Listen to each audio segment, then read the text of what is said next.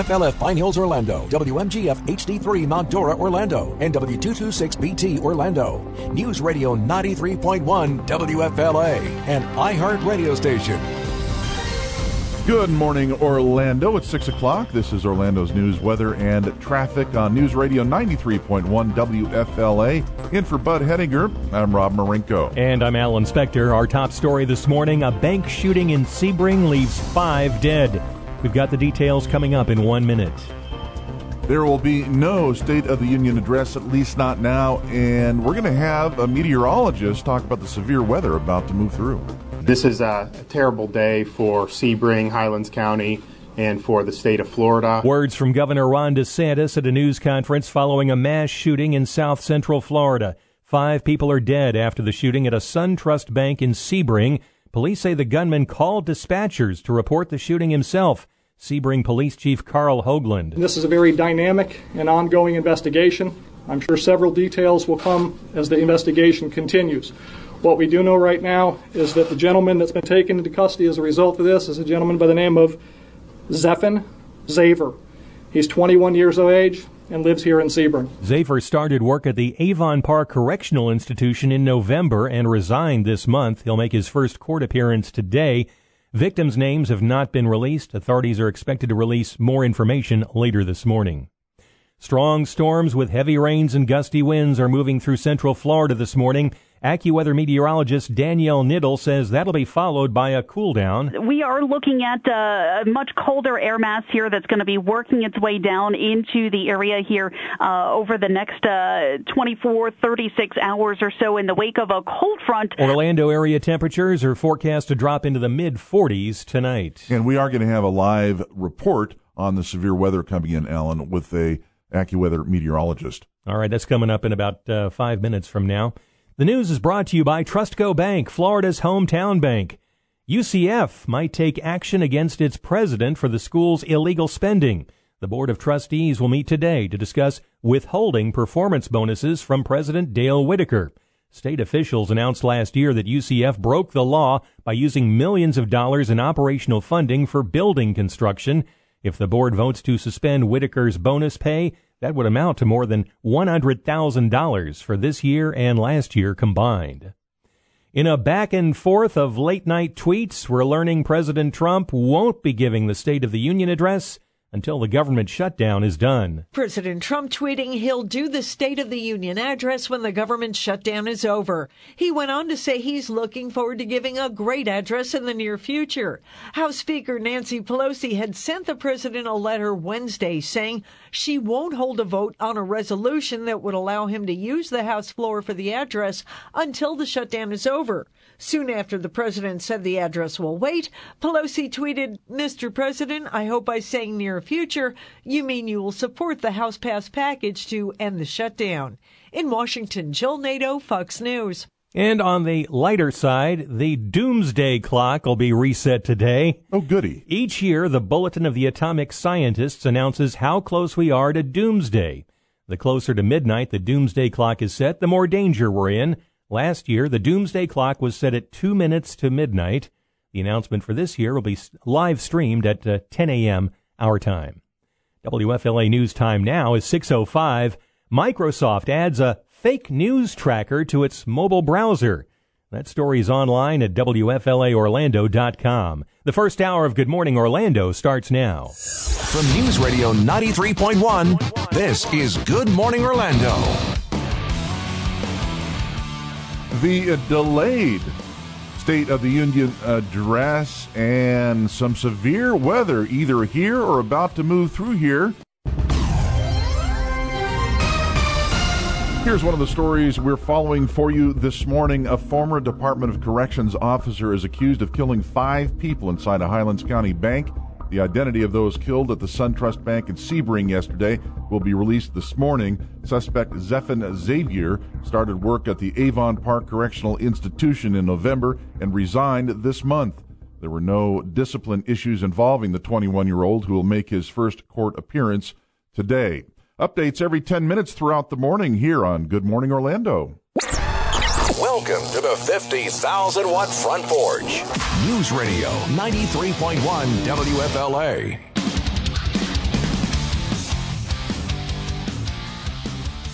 It's Rob Marinko in for Bud Hedinger, who will be back Monday. Glad to be here with you. There is some severe weather moving through, and if it hasn't hit you yet, it will shortly. And to tell us more about that, uh, AccuWeather's Bill Deger, meteorologist uh, Bill Deger. How are you, Bill? I'm good. How are you? Good. So, what's going on? Yeah, we have a line of showers and thunderstorms headed east toward the Orlando area, now moving through the western suburbs, about a half hour or so from making it to downtown Orlando. We've seen some uh, pretty impressive wind gusts with this line of storms, over 40 miles an hour. Not out of the question we could have a gust past 50 miles an hour as well. Earlier, there was a severe thunderstorm warning on the line. That has since expired, but these storms should still come through with quite some fury here in, a, again, about a half hour in downtown Orlando. Bill, I noticed getting out of my car this morning, I had my home, uh, my hair combed perfectly, and then by the time I got to the door, it was just all over the place. So the wind's already blowing. So how long should this all last? I hear that there's sunshine on the way later on. Uh, there certainly is, yeah. So we're going to be dealing with again the thunderstorms within the hour, and then after that, it probably will rain at a pretty steady clip for about an hour or two, and then by late morning and afternoon, it's drying out. Clouds uh, break for sun. We've probably already reached our high temperature for the day in the low 70s, so temperatures will probably drop drop back a bit into the 60s before rebounding to about 70. But yeah, there is some sunshine on the way for later today, so much different picture out there on the uh, drive home versus the drive in. So cooler than it's been, though, and tomorrow will be another cool day, but uh, more sunshine? Yeah, more sunshine ahead for tomorrow. It certainly won't be as warm as it was yesterday. Temperatures were near 80. Today, again, about 70. And then tomorrow and even Saturday, we're struggling to make it into the 60s. High 62 for Friday and about 64 on Saturday. Bill Deger from Accu Weather Forecast. Thank you, Bill, for checking in with us. Appreciate it. Not a problem. So, President Trump has announced that he will hold off on the State of the Union address until after the shutdown has been resolved. Nancy Pelosi called for the president about a week or so ago to delay the State of the Union, considering security concerns. Don't know exactly what that was about, but uh, indeed, the president has agreed that perhaps now isn't the best time. He talked briefly about doing it in the upper house, and apparently that's never been done before, and he would only have uh, a limited audience, 100 as opposed to 500 or something in the in the uh, uh, the Congress. But so it's going to be delayed until uh, after the shutdown. We have uh, some words from the president. Uh, go ahead. The yeah. State of the Union speech has been canceled by Nancy Pelosi because she doesn't want to hear the truth. She doesn't want the American public to hear what's going on, and she's afraid of the truth. Well, okay, let's uh, let's hear from Ms. Pelosi. Congressional Democrats support smart, effective border security, but we do not support the president holding the health, safety, and paychecks of the American people hostage again to a campaign applause line. So, two sides of the same coin there one blaming the other. That can be expected, of course. Love to hear what you think about it. 407 916 5400. Toll free 866 916 5400. So it was probably the right thing for President Trump to sort of take the lead and say, I'll do it when it's time to do it. And that time will be after the shutdown. You can understand that. Some say Nancy Pelosi got the best of the president because she really called this early, saying that it was inappropriate to do. Her concern is interesting, and I sort of have to. My goodness, I can't believe I'm going to say this. I sort of have to agree with Nancy Pelosi. Oh. I know, I know, a little bit. Lightning may strike me here. So, why give the president an opportunity, if you can possibly avoid it, to get the cheering and some jeering over the shutdown, who he will blame 100% on the Democrats, as correct and right as that may be, still, when you have a big audience like that, the president will use the audience, as he often does, because he's uh, really good at it. And so you can understand what Pelosi may be concerned about. However, she's got to step up because the Democrats just last week had an opportunity to sign a bill that would have paid the furloughed employees, and we heard this from Congressman Ben Crenshaw just um, uh, yesterday. It didn't really get any play in the news, but the the Democrats, only six of them voted for this to fund the furloughed employees temporarily until we get things straightened out. So uh, let's take uh, Hector's call from Orlando. Hector, good morning. Welcome to Good Morning Orlando.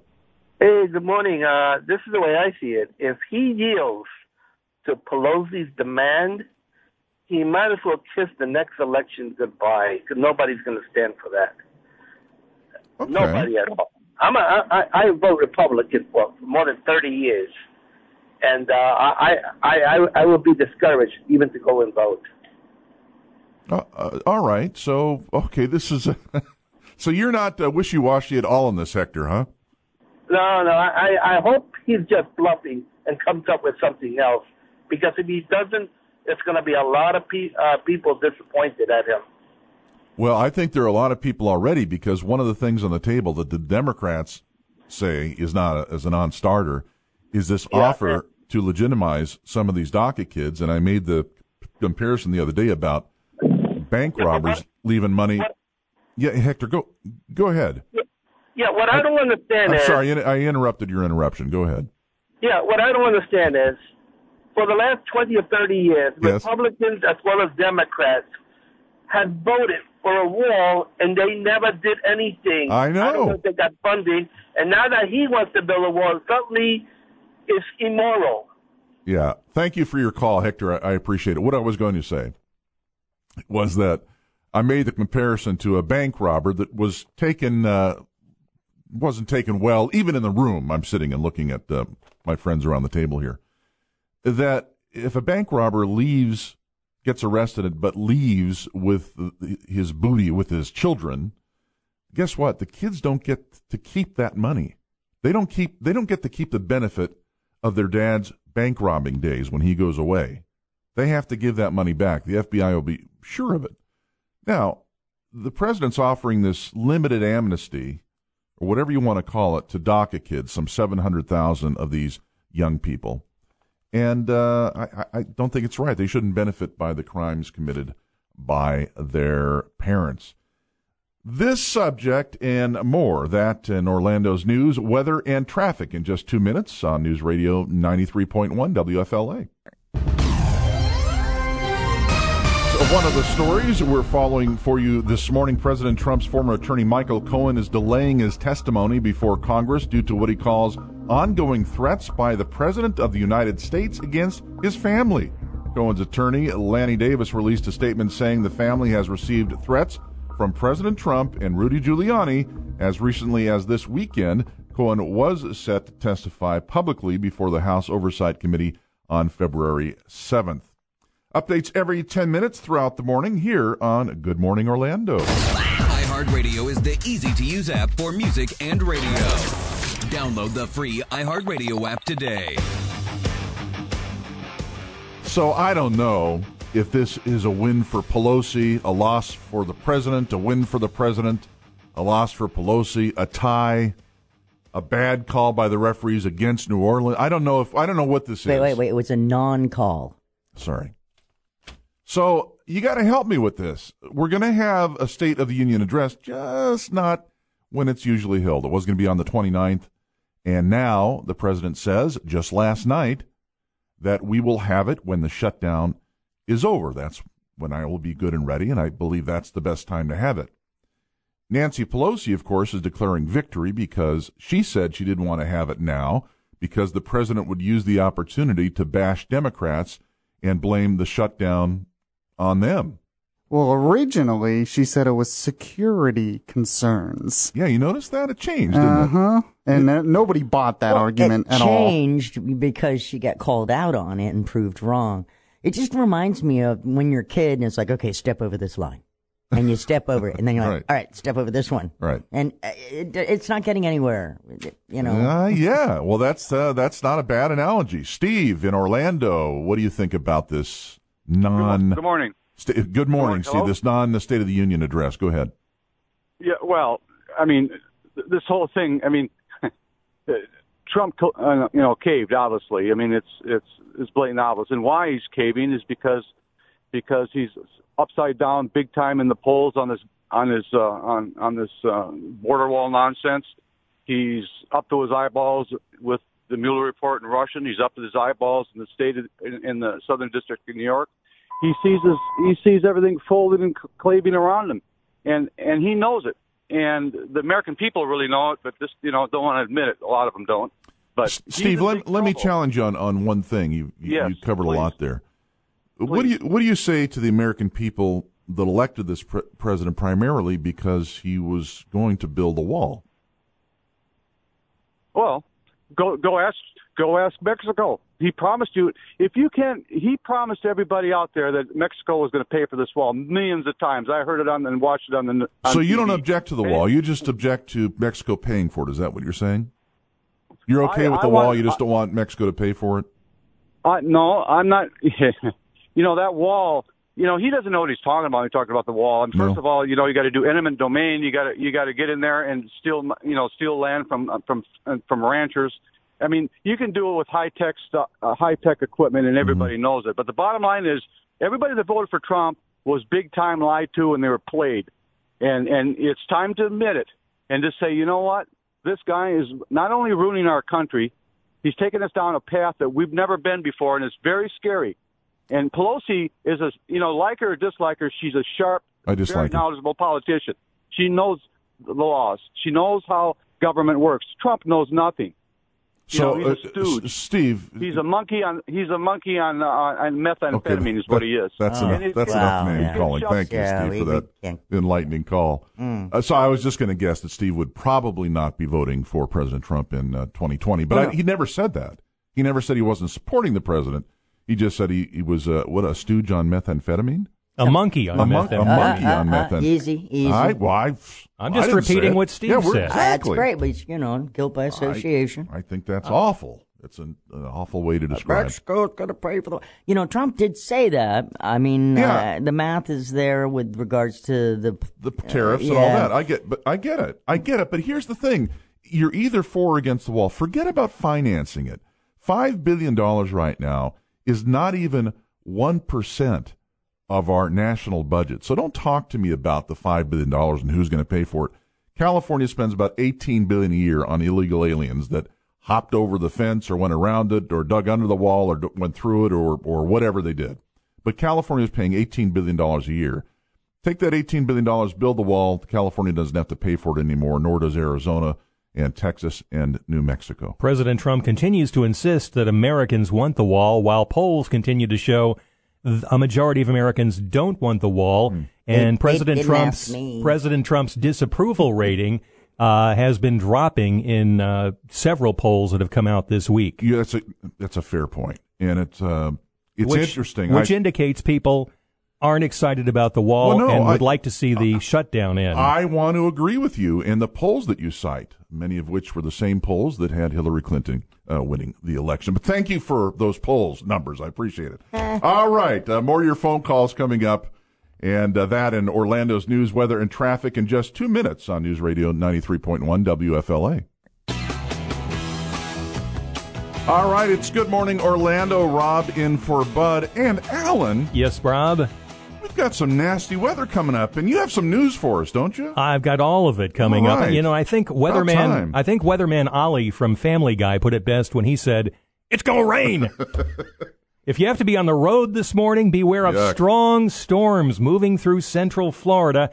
AccuWeather meteorologist Bill Deger tells us they're bringing heavy rains and gusty winds. We've seen some uh, pretty impressive wind gusts with this line of storms, over 40 miles an hour. Not out of the question we could have a gust past 50 miles an hour as well. Earlier there was a severe thunderstorm warning on the line.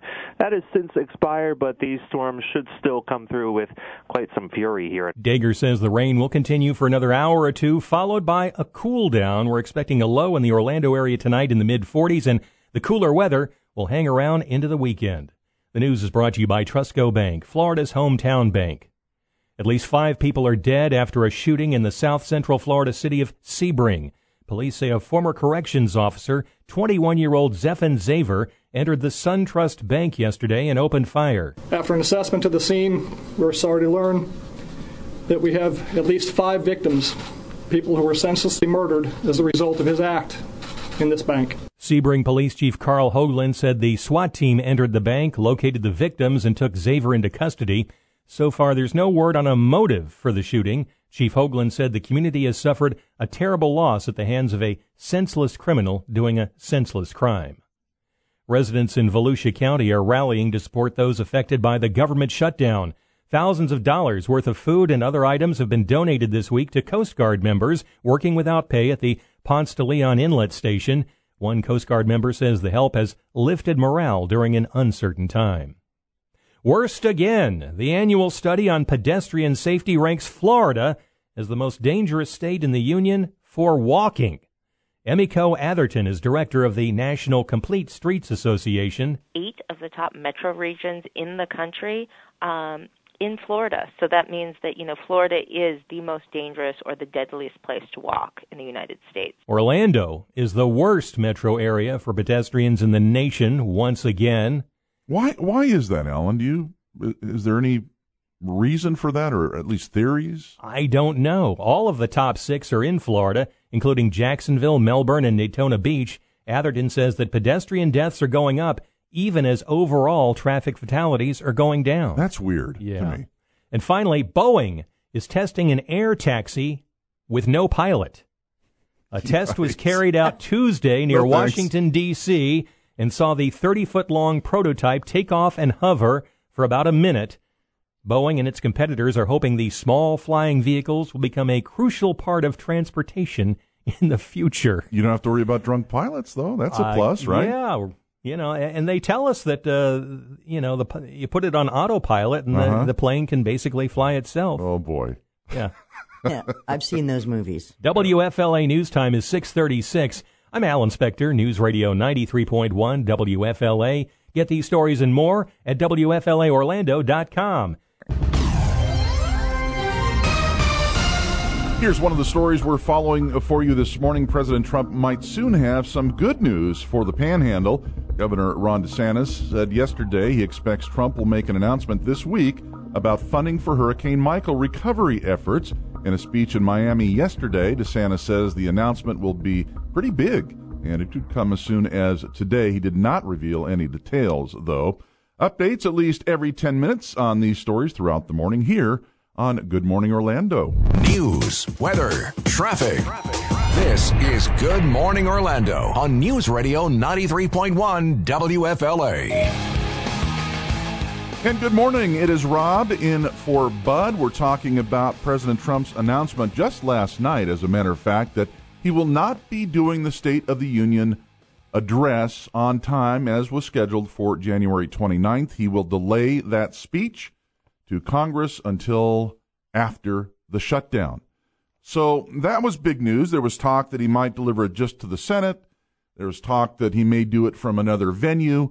And it turns out that Nancy Pelosi essentially will get her, her wish. First, she was concerned, or said she was concerned, about security a couple weeks back. And then it became, well, not security, but we're concerned that the president will use the time to trash Democrats and blame the shutdown on them, which may very well have happened.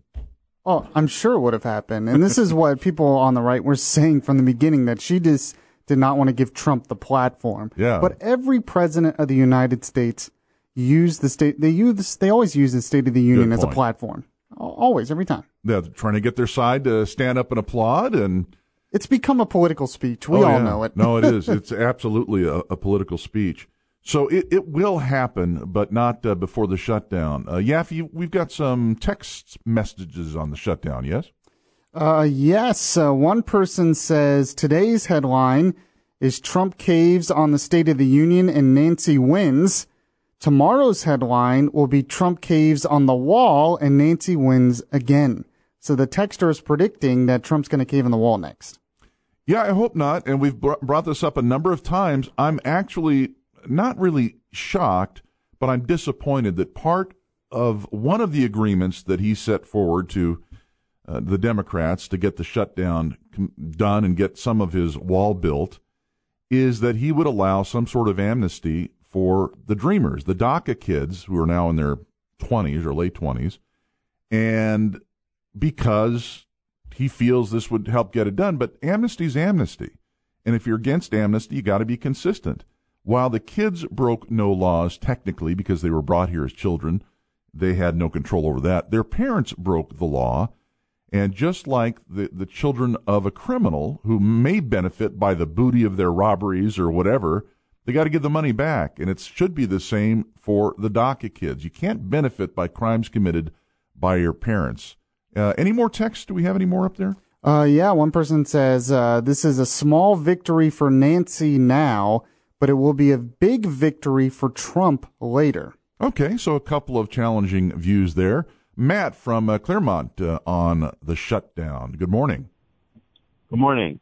You know, the Constitution lets the president adjourn the Congress if they have uh, disagreements over the timing, and he could reconvene them and have a major address to build the wall and declare a national emergency.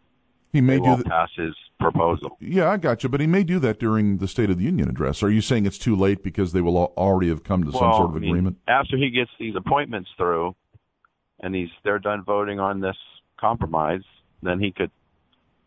Uh, the Republicans could do that. Yeah, that's a good point. Thanks for your call, Matt. That's I, I guess it's a possibility because I believe it is in the Constitution the president can reconvene. However, I I think what he's doing, he must have an end game, and that end game must be he will have two victories. He will have one that he'll get some funding for the wall somehow because he's going to force Chuck Schumer and Nancy Pelosi to to make the next move, and that next move will lead to some sort of funding for the wall. Yeah, I reported this on my show last night. It didn't get a lot of attention, but Politico had this story. Apparently, there are some centrist Democrats in the House right now that are calling on Nancy Pelosi to kind of make her own counter proposal and counter compromise. So Yep. there are some in the Democrat Party as well that The are Blue Dogs, wanting, yeah, exactly. are wanting some kind of compromise here. Maybe not exactly what Trump asked for, but something similar. But obviously, the radicals in the Democrat Party don't want any compromise. Refresh my memory. Didn't the Democrats want a wall? Yes, but it wasn't President Trump when they wanted Oh, it. You see, so at this other- point now it's just pettiness. some other Well, guy. they wanted a fence, you know. No, they it's didn't. totally A different, huh? Uh, Yaffe mentioned uh, radicalized Democrats. Don't we have a cut from the president on that? I'm not surprised. Uh, it's really a, a shame uh, what's happening with the Democrats. They've become radicalized. Uh, they don't want to see crime stop, which we can easily do on the southern border. Yeah, he makes an interesting point. Now I know it's more name calling. However, you've got to look at the Democrat uh, Party now, especially with uh, Ocasio. Uh, A- AOC, that's what I call it. AOC. Occasional Cuisinart or what, AOC, right. Um, so, yeah, it's gone more to the left, and you can say radicalized, although we associate that word sometimes with violence and such. We don't want to do that. Bertha, you have an opinion. Uh, welcome to the show. Okay, we don't know if they're spies or what. We should have a problem with that, don't you think so? Uh, I think I, so. I didn't get the, the first part of that, Bertha. Repeat, please. Hey, Bertha, you're having your own show, but Rob's got you on the air now, so go ahead yeah, and but I just fuming. want you to mention that to him off the air. We need to talk about that. What, what, you and I need to talk off the air? Well, that's going to make for a boring. Okay, bye, bye, Bertha. that would be a boring show. Me talking to Bertha off the air. I know, Would I we play some music? Or Like, she- yeah, you we could do that. you talk Sing- about all the animals that could be out if you leave food out for Sing a feral among cat. yourselves. More on the shutdown. Also talking about Venezuela, some interesting things happening there. That and Orlando's news, weather, and traffic in just two minutes on News Radio 93.1 WFLA. Here's one of the top stories we're covering for you this morning. Unions representing air traffic controllers, pilots, and flight attendants are sounding the alarm at the ongoing government shutdown that it's threatening air safety. In a joint statement, the union said, We cannot even calculate the level of risk currently at play, nor predict the point at which the entire system will break. And we'll have uh, those and many more stories coming up here on Good Morning Orlando. News, weather, and traffic for the best audience in talk radio. This is Good Morning Orlando on News Radio 93.1 WFLA. Rob, if I could jump in here with something real quick, you know, we've got this uh, weather that's moving uh, through the area. At this point, I don't think I could say no. Rains uh, and uh, gusty winds, and Yeah. we actually have uh, evidence of the winds uh, at Orlando Executive Airport moments ago. Uh, wind gust was measured at 40 miles an hour. Well, that's pretty strong. Yeah, we had one 39 miles an hour just a few minutes ago at Ormond by the Sea over on the coast, and also at the uh, Sanford Airport. Uh, they measured a, a wind gust of 39 miles an hour. Those from the coming from the west and southwest. As Gotcha. this uh, as this weather moves through the area, and we're expecting the rain to hang around for another hour or so. Uh, this really strong stuff is moving through rapidly, but the rain will hang around for a couple hours, and then we're in for a cool down. But sunshine as well. Yeah, yeah. We were talking to the AccuWeather uh, meteorologist, and uh, turns out that it's going to be a sunny afternoon. All this mess will be out of the way, and Yeah. you know, be a little cooler, so that'll be nice. Venezuela is collapsing. It really is. It's an awful thing. Go figure. Go figure. Socialist uh, comp, uh, country, and uh, Maduro, the knucklehead leader that's driven the the country into you know ten thousand percent uh, inflation rate and so forth, is now uh, being challenged uh, by the opposition leader. And our very own Rick Scott, the former governor of Florida, had this to say. I'm going to do everything I can to be uh, be supportive of the interim president, and you know my expectation is uh, Juan Guaido will, will follow the Constitution, um, to, you know, call for elections as quickly as possible, uh, and you know, you know, provide freedom and liberty to everybody in Venezuela. opposition leader Juan Yardo he was referring to there, and Maduro, in the meantime, has now cut all ties with the U.S., and that would seem to be at their detriment, but that's what the decision was. And as Rick Scott uh, mentioned, we're going to do all we can to maintain communication with the leader to be, or at least the uh, the opposition leader. Yaffe? Um, yeah, I was going to update that as well. According to Secretary Mike Pompeo, he put this out on Twitter. He says that they will, the U.S. will continue to conduct diplomatic relations with Venezuela and will not listen to the Maduro regime in terms of Ah. evacuating the diplomats. So they're recognizing the new interim president Yeah. and basically saying when Maduro says we're cutting relations, Pompeo saying you can't because you're not the real president now. Well, that's pretty significant because when the U.S. says you're legitimate, it pretty much means that you're going to be thought of as the president of that country. And uh, so, too bad for Maduro. I don't know what's going to happen to him, but usually these guys, uh, they're either sent to Paris in in exile, or they meet uh, means that aren't uh, that great, like uh, what's his face in the back of the truck in Libya, Gaddafi. Gaddafi, yeah. Yeah. So, uh, good luck to Mr. Maduro, I guess. So, what do you think about Rick Scott's uh, idea of turning them into a sponsor, a state sponsor of terror, and then cutting all aid and stuff to them? Well, it, it seems like what Yaffe just said about Pompeo tweeting that that's not going to happen. Pompeo wants uh, diplomatic relations with them. And again, we try to disassociate ourselves with state sponsors of terror. Now, under Maduro, if Maduro stays in power, I would think that that's something we would have to worry about. But it looks like this thing is not, you know, weeks or months away. This sounds like it may be days away before we have an official change of government, since we've now gone ahead and recognized uh, Yagardo, is I th- believe his name is the opposition leader. I was going to say it really depends on the next few days, like you said, and depends what the Venezuelan military does, Yeah. which side they come down on. It's hard to tell right now. You could have some violence there. Unfortunately, it could break out into full civil war.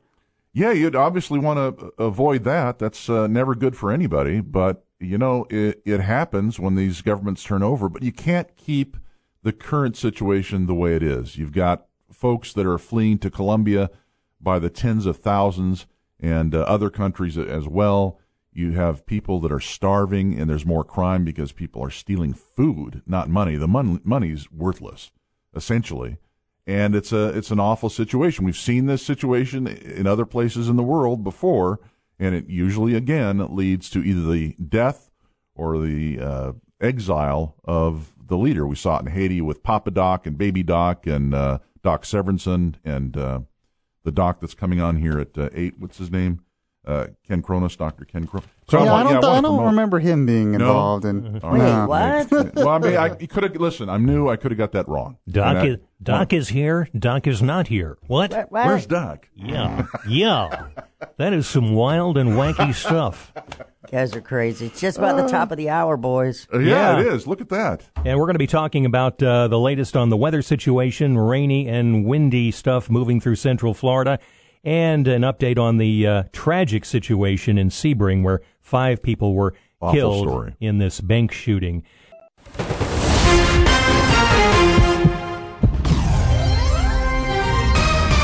WFLF Pine Hills, Orlando. WMGF HD3 Mount Dora, Orlando. And W226BT, Orlando. News Radio 93.1 WFLA. An iHeart radio station. Good morning, Orlando. This is Rob Marinko in for Bud Henninger at 6, uh, 7 o'clock. This is Orlando's news, weather, and traffic on News Radio 93.1 WFLA. And I'm Alan Spector. Our top story this morning five killed in a Sebring bank shooting. We'll have the latest in one minute. A national Medicare for All plan has received the lowest favorability score in the Kaiser family poll. Today's been a tragic day in our community. We've suffered a significant loss at the hands of a senseless criminal doing a senseless crime. That's Karl Hoglund, police chief of the South Central Florida city of Sebring, where a shooting in a bank left five people dead. The chief says a former corrections officer, 20 year old Zephen Xaver, entered the SunTrust Bank in the city and began shooting yesterday. A SWAT team entered the bank, located the victims, and took Xaver into custody. So far, there's no word on a motive in the shooting. Governor Ron DeSantis says the state will be assisting local law enforcement. I've asked uh, FDLE to provide whatever resources uh, we can at the state level to insist uh, with the investigation. And obviously, uh, this is an individual that needs to face very swift and exacting justice. Xaver is expected to make his first court appearance today. Names of the victims have yet to be released. We may learn them later this morning.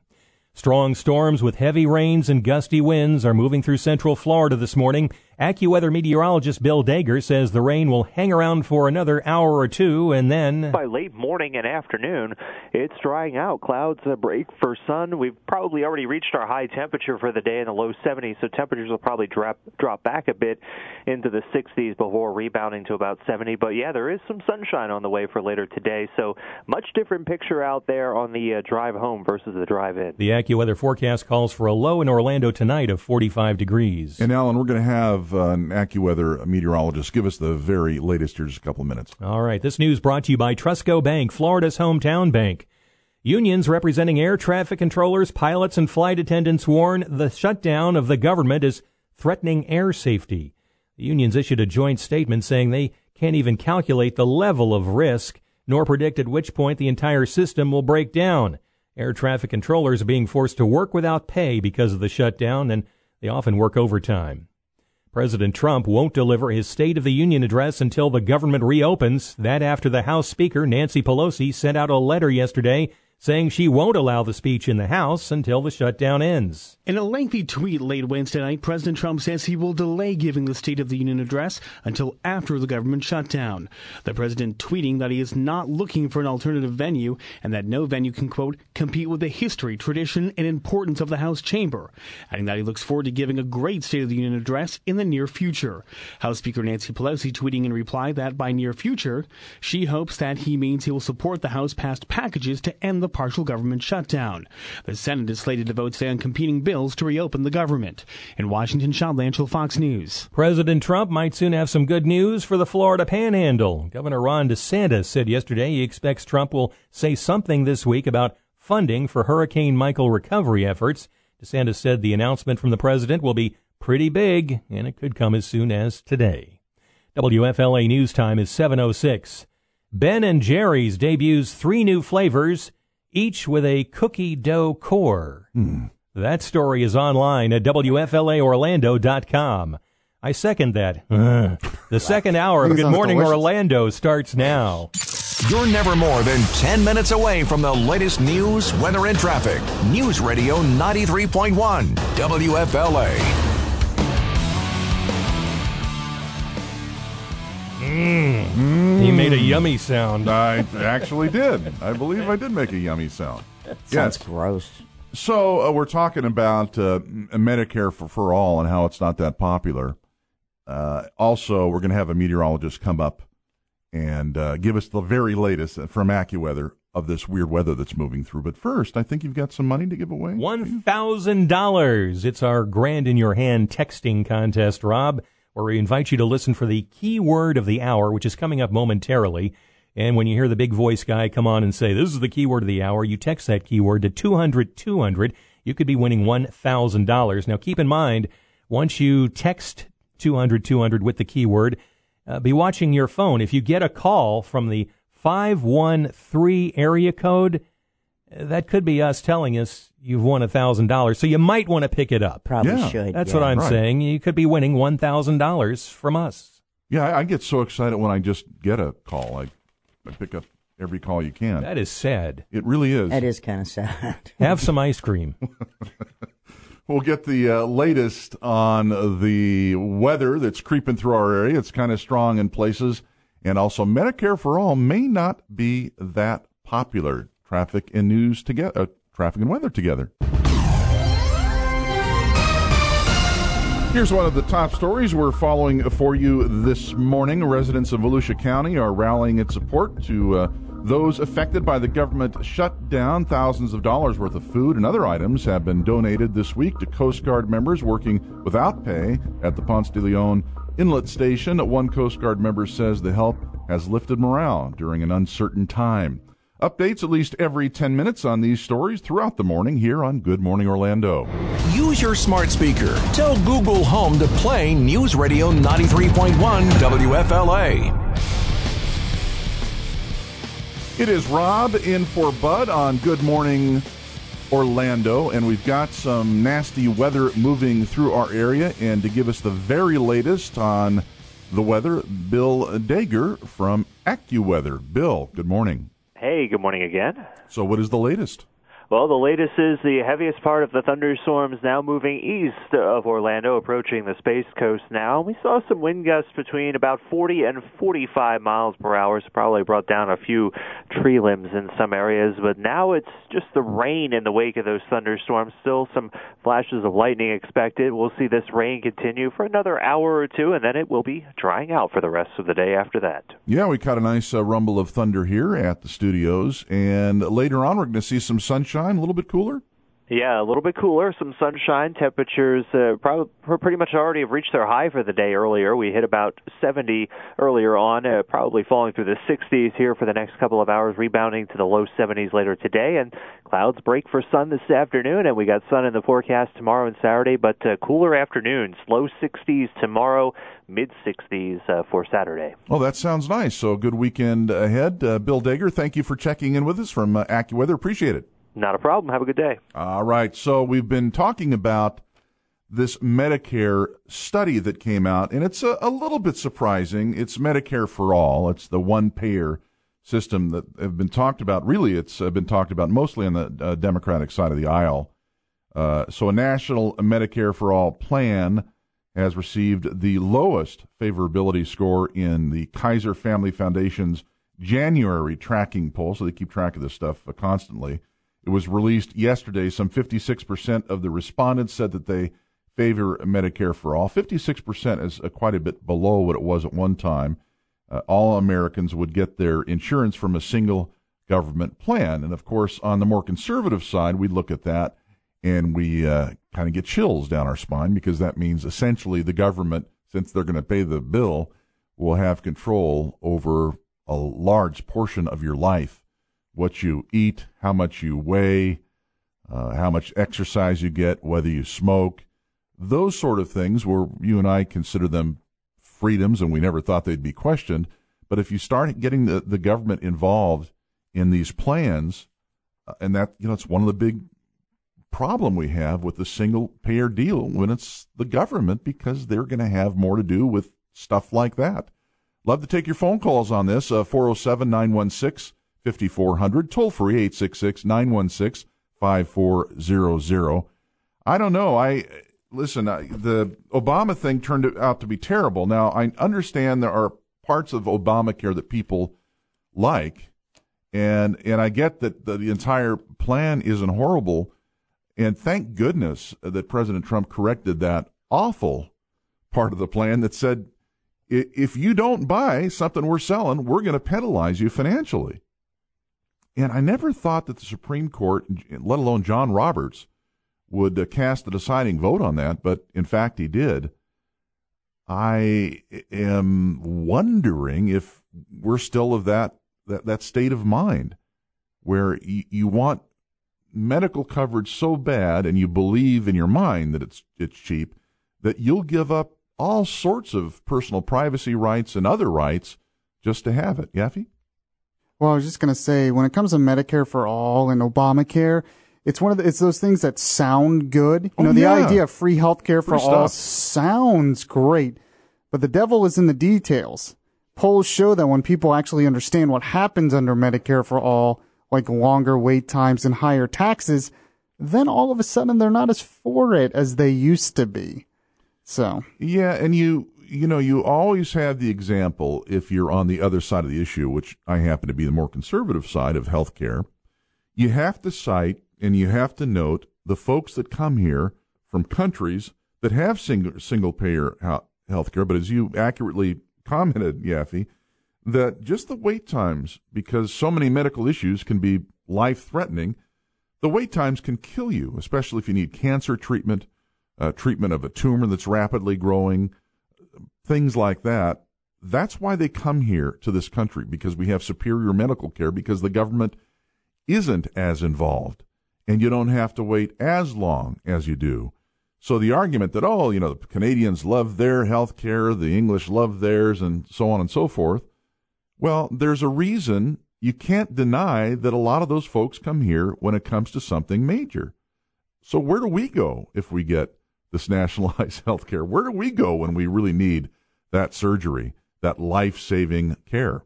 Yeah, I was going to say a lot of people in Canada and Britain do love nationalized health care when they're healthy. Yeah, then when they when they get sick, all of a sudden they realize how damaging it can be. So the polls show that like half the country loves it because half the country isn't really using it or needing it. But a lot of the sick people, once they really need it, that's when they're like, "Oh, this is a disaster." I didn't realize it was going to be like this. Susan uh, calling in. Good morning, Susan. Yeah, good morning, um, Rob. I think that's your name, right? It is. Rob? Thank you. Yeah. um, yeah, I just want to make a comment about, um, you know, you're commenting about smoking and things like that nature. Insurance companies already do that. They already will offer you different premiums for people who smoke versus people who don't smoke. They also do like health assessments under the guise of, you know, trying to help you lose weight and, and one thing or another so I really see little difference in having an insurance company telling me how many uh, things I can do on my plan and with their limitations and exclusions versus something that the government might do. At least the government is not going to be in it solely to make a profit, which is the ob- objective of any insurance company is to make a profit. Well, of, of course, they're And they're that's the in main reason that we need to get away from health insurance and we need to embrace the concept of health care. I have an idea f- for you, Susan. I'd like to challenge you. And I used to work for a health insurance company. Uh, I, I understand, but I, I have a challenge for you. Actually, just a question. I don't want to challenge you. Okay. I have a doctor friend who is going to be running for Congress in the next couple of years, and he had what I think is a terrific idea to lower costs, not to have a new healthcare system, not to have a government system, but to lower costs and um, and and have a better relationship between patient, their doctor, and their insurance company, and that is r- demand doctors and hospitals and medical centers advertise their prices. You advertise what it is to get an MRI, and what he did, he did something very interesting. He's in, from Los Angeles. He called four different medical centers, and they were the biggest in Southern California. And all he asked for was what they charge for an MRI. Okay. And I think it was based on one body MRI, uh, whatever it was. But there were it was it was something that was common through for all of them. Number one, he found it almost impossible to find somebody at the hospital that could give him a price. Mhm. Number two, when he did get the prices, they varied by up to 200% for the cost. Now, you cannot tell me that healthcare costs would be lowered if you have two hospitals You type in on Google who has the best MRI and for the least amount of money. Hospital A has it for twenty five hundred dollars. Okay. Hospital B has it for thousand dollars. Okay. You cannot tell me the prices Part will of the not go problem down. with that, though, with the with the um, cost differentials and everything, actually has to do with insurance because you have hospitals that charge different fees for based on different fee schedules that they have with insurance. They charge sometimes different prices for people that don't have insurance. So I really feel that we need to get the insurance out of the picture. Uh, I, I- I think the insurance has completely screwed up healthcare in this country, and it started from a long time ago. Susan, very good call. We're up against a break. Thank you so much for calling in and uh, and very good points uh, as well. We're going to talk uh, about this more. It's obviously a very interesting and a personal subject and take more of your phone calls. That and Orlando's news, weather, and traffic in just two minutes on News Radio 93.1 WFLA. Here's one of the stories we're covering for you uh, this morning. President Trump says he'll give his State of the Union address when the government shutdown is over. House Speaker Nancy Pelosi canceled next week's scheduled speech, saying it shouldn't happen until the government is fully funded again. Trump had said earlier that he was looking at other options for the address, but on Twitter Wednesday night, he said he's not looking for an alternative site. Updates uh, every 10 minutes uh, throughout the morning here on Good Morning Orlando. iHeartRadio is the easy to use app for music and radio. Download the free iHeartRadio app today. Hey there, it's Rob in for Bud on Good Morning Orlando. Taking your phone calls, we got a few of them here on healthcare and whether the federal government should take it over. Robert, good morning. Welcome to Good Morning Orlando. Hey, uh, you know, all I'd have to say to your previous caller is we did have, or we do actually have, government-run health care. It's a disaster. It's through the VA. I'm a Navy vet. I was a corpsman when I was served, and you know, it's so bad that the president had to sign an executive order so we could go get care at hospitals because the VA couldn't handle us. The waits were too long. Our guys are dying out there. We don't need that. Our our system is fine. We just need to get back on a regular insurance and and maybe you know some of the Republican ideas about being able to have insurance across state lines or would help the marketplace, but government-run healthcare is a disaster. Robert, I had a good friend of mine, a Vietnam vet, tell me that that's one of the things he thinks is a real good improvement to the care for vets is allowing them to go to, to their personal doctor or any hospital to get care and then get reimbursed by the VA because that does in fact cut way down on the wait. And some of these guys have died waiting, and we hear stories about uh, suicides in the parking lots with uh, guys sitting on top of their uh, medical records because they had to wait so long for the VA to do something that they just gave up, which is, I can't think of a more horrible uh, tragedy to talk about. But uh, yeah, it's interesting. Thank you for your call, Robert. Barry uh, would like to chime in. Welcome to the show, Barry. Hey, good morning. Good morning. Good morning. I'm enjoying the sober discussion. Oh, thank you. Um, even-handedness that you're you're giving your callers. Appreciate that. It seems like uh, we all just want to fight. We don't want to solve problems anymore. So uh, appreciate it. Any ideas um, on the? Uh, yeah, on the healthcare issue, uh, uh, good idea as far as the uh, showing the pricing. The other couple of things that uh, experts in this have have uh, suggested is that there be a guarantee of result uh, kind of like what happens in the uh, plastic surgery I- I- industry is they guarantee a result. If you don't get the result, you come back and they make it right. Um, and then the other thing is that uh, Nancy Pelosi would be happy about that. now I told you we're not supposed to be fighting. I know. I just it's just Uh, a joke. Okay, go ahead. Keep it sober. sober. That's right. And then and then finally, um, uh, what was the other point? Yeah, thanks a lot. You just threw me right off. Oh, come Oh, you know what? But, I'm uh, sorry. Guarantee of result. Yeah, and go then, ahead. Um, and then we don't get our health insurance through our employers. Yeah. That started after World War II. I got you. Instead, the employer give you give the employee a certain amount of money. That employee decides where they want to where, where they want to spend it, whenever a person has the money, I got they it. spend it wisely versus when it's just a blank check. Barry, thank So thank are my you so thank you so much for the call. A very sober call, and, and Yeah. uh, thanks for the for the kind words as well. But we And we did- Barry getting thrown off by you, he, Yeah. no- he now knows how the rest of us feel on Good Morning Orlando. Wow. Hey, I can throw you all off. What's coming up in the news, boys? Holy hey, We've got the latest on that tragic shooting in uh, Sebring that occurred yesterday at a bank. Awful story. And an update on the weather situation, some nasty stuff that's been rolling through central Florida on its way to the uh, Space Coast at this moment. Good morning. It is Good Morning Orlando. Bud, uh, Bud, in for Rob. No, it's Rob in for Bud. Bud will be back uh, Monday. Alan, you've got the very latest on this horrible story from Sebring. That's right, Rob. Five people are dead after a man opened fire at a bank in south central Florida. The suspect called authorities himself from the SunTrust Bank in Sebring shortly after 12:30 yesterday afternoon and alerted them of the shooting. Sebring Police Chief Karl Hoglund described that initial call. This afternoon at approximately 12:36 p.m., officers of the Sebring Police Department and the Highlands County Sheriff's Office responded to a bank located at 1901 U.S. Highway 27 South after a subject contacted our consolidated dispatch center and said that he had entered the bank and began shooting. Hoglund said 21-year-old Zephen Xaver then barricaded himself inside the bank, causing a SWAT response. He eventually surrendered and was arrested. Uh, we do know that uh, Xaver is a former corrections officer who lived in Sebring.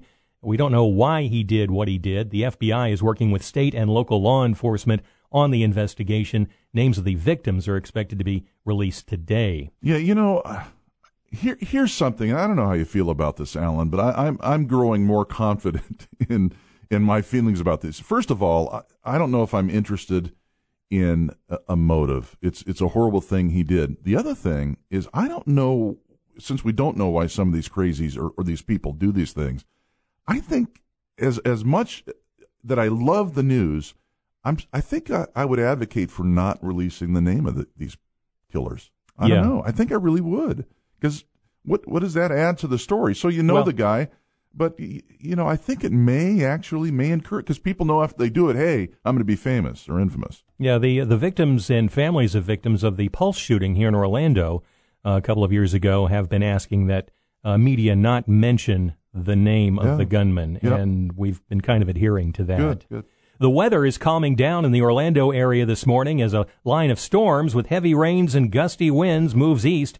AccuWeather meteorologist Bill Deger. We saw some wind gusts between about 40 and 45 miles per hour, so probably brought down a few tree limbs in some areas. But now it's just the rain in the wake of those thunderstorms. Still some flashes of lightning expected. We'll see this rain continue for another hour or two, and then it will be drying out for the rest of the day after that. AccuWeather's forecasting a cool down later in the day and a low tonight of 45 in the Orlando area. These cooler temps will hang around into the weekend. The news is brought to you by Trustco Bank, Florida's hometown bank. Gas prices in Florida are holding steady after rising an average of 11 cents a gallon last week. That's according to AAA's Mark Jenkins. Uh, the average price in Florida is two twenty three, um, just a couple of cents more than what we were paying last week, but uh, still very well below what we were paying this time last year. Uh, we're saving about twenty five cents at the pump. As of this morning, AAA reports the average price for a gallon of regular in Metro Orlando is $2.18, which is actually down a couple of cents from Good. last week. All right. President Trump's former attorney Michael Cohen is delaying his testimony before Congress due to what he calls ongoing threats by the President of the United States against his family. Cohen's attorney Lanny Davis released a statement saying the family has received threats from President Trump and Rudy Giuliani as recently as this weekend. Cohen was scheduled to testify publicly before the House Oversight Committee on February 7th. Elsewhere, there may or may not have been a Bigfoot sighting in Utah. Really? Utah. Huh. A cameraman took some video of what some say is the legendary Sasquatch near Provo earlier this month. The large creature can be seen making its way up a hill from several hundred yards away. He's always several hundred yards away. He. And the Uh. image is always blurry, as it Uh-huh. is in this case. Uh-huh. It's Yeah. not definitive proof of Bigfoot, of course, but the video has gotten about 5,000 views and has many people wondering. Hmm. They're wondering about the person who posted the video. I saw it, and yeah, it's just like some very large blur, very like you know a half a mile away. It always when- is. sure. Oh, and uh, just an advisory. I know it's a theme that we've it's gone on the last couple of days. Do not, if you want to see Bigfoot, do Don't feed leave the food. Sasquatch. D- don't Yeah. leave food out, okay? Because it just it just means trouble. But apparently, if you just turn on a camera, he'll automatically He'll- be several hundred yards away and blurry. So Oh, there's a camera. that'll take care of it. Valentine's Day may be missing a traditional sweet treat this year. The candy company that has minted Sweethearts for decades went bankrupt and closed last July, putting a temporary end to an era. Now, those are the little candies with the little sayings on them, like "I love you." and- Exactly. Mm-hmm. The New England Confection Company, better known as Necco. Remember Necco wafers? Love Uh, those. That company was bought out by Spangler Candy Company, and now they intend to bring back the conversational sweethearts candies next season.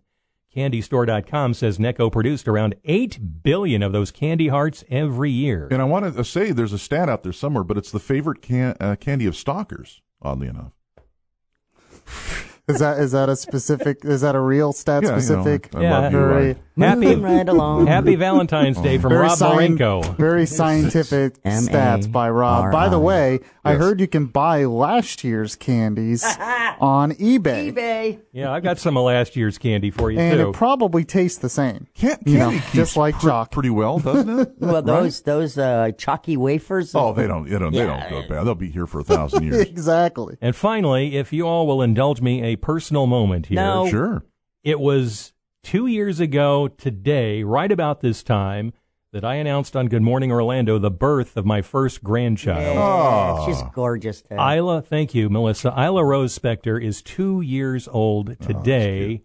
now, we, we found out she was going to be a, a girl through uh-huh. these one of these gender reveal parties. yeah. Wa- was it one of the um the cheese uh, the cheese and macaroni and cheese ones? This no, this was this was a cake. Okay. you know, and you cut into the cake, and if it's pink, Pink, it's, it's a a girl, girl, and blue, blue- it's a right, boy. Now, right. we have another take on this. An Italian restaurant chain is Oh, serving no. up a creative way for expectant parents to reveal the gender of their babies. Villa Italian Kitchen is now offering gender reveal lasagna. Oh, oh boy. When the soon to be parents cut into the lasagna, they'll see either pink or blue dyed oh. cheese. I'm not no, eating you that. don't want pink or blue cheese. The party package also includes garlic rolls and salad and will run customers $140. Wow. Can I uh. just say this trend is regatta go? I was gonna guess lasagna as a joke and ended up actually No, being it was lasagna. true. I know. I- Hey, Melissa, that joke was no Gouda. hey. wow, Villa- there we go. That's Villa not bad. Italian Kitchen promises it'll be a delicious memory for new parents to cherish forever. And one more time, happy birthday to Isla Rose. Happy birthday, Isla Rose, you little two-year-old cutie. Mm-hmm. There we go. So uh, we're going to talk more about uh, the Medicare situation and invite your phone calls as well. To have that and Orlando's news, weather, and traffic in just two minutes on News Radio 93.1 WFLA. Here's uh, one of the stories we're following for you this morning. The State Department says it does not consider an order by Nicolas Maduro for U.S. personnel to leave Venezuela in the next few days as legal.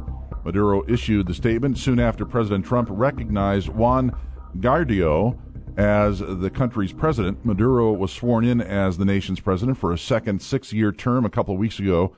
Uh, Guaido took the oath of office and declared himself the president. Updates at least every 10 minutes on these stories throughout the morning here on Good Morning Orlando. From News Radio 93.1, this is Good Morning Orlando with Bud Hedinger, Alan Spector, and Michael Yaffe. Good morning. It is Rob Marinko in for Bud Hedinger. It is Good Morning Orlando. We're taking your phone calls uh, 407 916 5400 or toll free 866 916 5400. Would love to hear what you have to say on the uh, Medicare for All or the feds taking over your medical care. Do have a few texts though about this. Let's hear some texts, Melissa. Well, Susan ca- uh, called in earlier, as you recall, and she was talking about um, the government controlling, and a lot of people have responded by saying Susan doesn't understand that the government already controls health care by limiting insurance availability. Allow the free market into health insurance, that guy says. Yeah, well, I, I mentioned my friend Doc uh, mm-hmm. from L.A., the, my my a friend, the physician, I should say, and uh, and he is all for the free marketplace. As a matter of fact, he would go uh, after a few years of of releasing and posting prices from physicians, doctors, medical care, uh, uh, medical facilities, and hospitals, that the prices would drop so much precipitously mm-hmm. because of the competition that there may not even be a need for insurance except for maybe uh, what do they call it? A catastrophic coverage. Another person texted that hospitals and doctors charged the same amount whether a person had insurance or not. So would they just accept a lower amount from an insurance company? Were they going to pocket the difference with the person that pays out? One thing I have found out is if you go to them and say, "Hey, I don't have all this money and I don't have insurance, but I have cash. I don't have the whole bill, but I can give you 500 bucks over the next few weeks or whatever it is." That most of them will say, "Yeah, we'll take it." Yeah, i I think one of the solutions to this, and it's already being implemented in a lot of places, but it's health savings accounts. Yeah, you know, FHAs, I think they're called. Yeah, SHA. S- yes. What is it? HSA. HSA. There we go. It's not like flex spending though, right? Does it roll over, or do you have to use it? It, it rolls. No, health okay. savings account rolls over, and they usually give you a card because I have it. Uh-huh. And one thing I noticed is I pay attention more to how much things cost because I have that. So when I'm actually having to spend my own money, even though it's in a health savings account, and a lot of it comes from my work, it's still me spending, wanting to know how much it cost. Or instead, if you have a copay and you just have insurance, you don't care. You don't think about it. Oh, yes, you do. So you shop around a little bit. Yeah, it's funny. I asked a doctor this just a few weeks ago, uh, and uh, over a, a, procedure that was uh, pretty much uh, voluntary. And I said, "How much does this thing cost?" Because I wanted to know whether I really needed it or not. And he said, "You know, uh, I'm not sure. I'll have to. I'll have to find out for you." Can you imagine, like, uh, going to your auto me- mechanic and saying, I-, I need f- new front brakes. How much are they?" And he says, um, "Don't really know. I'll have to figure it out. They know." Yeah. Wow. So Susan was definitely onto something she was, when she talked yeah. about health insurance companies. It's just her solution, and a lot of people on the left, their solution is, well, then the government should take it over. Yeah, well, then and, we'll and, never know how much it costs. they forget that the government does not have a good track record. We heard with some uh, some of our vets calling in and uh, communicating with us that the, the some of the worst service they've received is from the VA. However, to be fair, I do have a, a Vietnam vet uh, friend that praises the VA and said in his situation he's received very good medical care and he will not complain. But I've had more vets say to me that they they're not happy with the care. Well, the new thing that they can go to a, a different care provider is awesome for for the VA anyway. As for government health care, no, no, no, keep them out of it. All right, uh, more of your phone calls uh, when we return. Just a couple minutes. And here's one of the stories we're following for you this morning. UCF might take action against its president for the school's illegal spending. The Board of Trustees will meet today to discuss withholding performances bonuses from uh, President Dale Whitaker. State officials announced last year that the school broke the law by using millions of operational funding for building construction. If the board votes to suspend Whitaker's bonus pay, uh, that would amount to over $100,000 for this year alone and 2018 combined together. We're going to cover those stories uh, and more throughout the morning. Hey there, Alan. How are you? Good. I'm glad, and I'm glad. I'm glad you're here. Yes. I'm glad everyone's here, Uh-huh. and I, I need to uh, mention that uh, we've got uh, a tornado warning that has been issued for Brevard County by Oh. the National Weather Service. This covers uh, actually uh, northwestern Indian River County and south central Brevard County, and it's in effect until 8:15 this morning. At uh, 7:45, a severe thunderstorm capable of producing a tornado was located near Blue Cypress Lake, moving northeast at 40 miles an hour. Again, the National Weather Service issuing a tornado warning for northwestern Indian River County and south central Brevard County in effect until 8:15. So it's headed out to sea, essentially, but uh, be extra careful. Uh, warnings are to be taken seriously, obviously.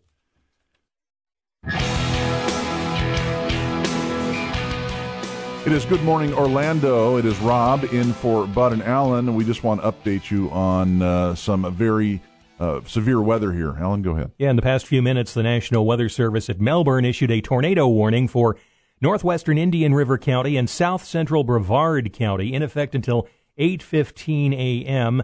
A severe thunderstorm uh, capable of producing a tornado was located about 7:45 near Blue Cypress Lake, moving northeast at 40 miles an hour.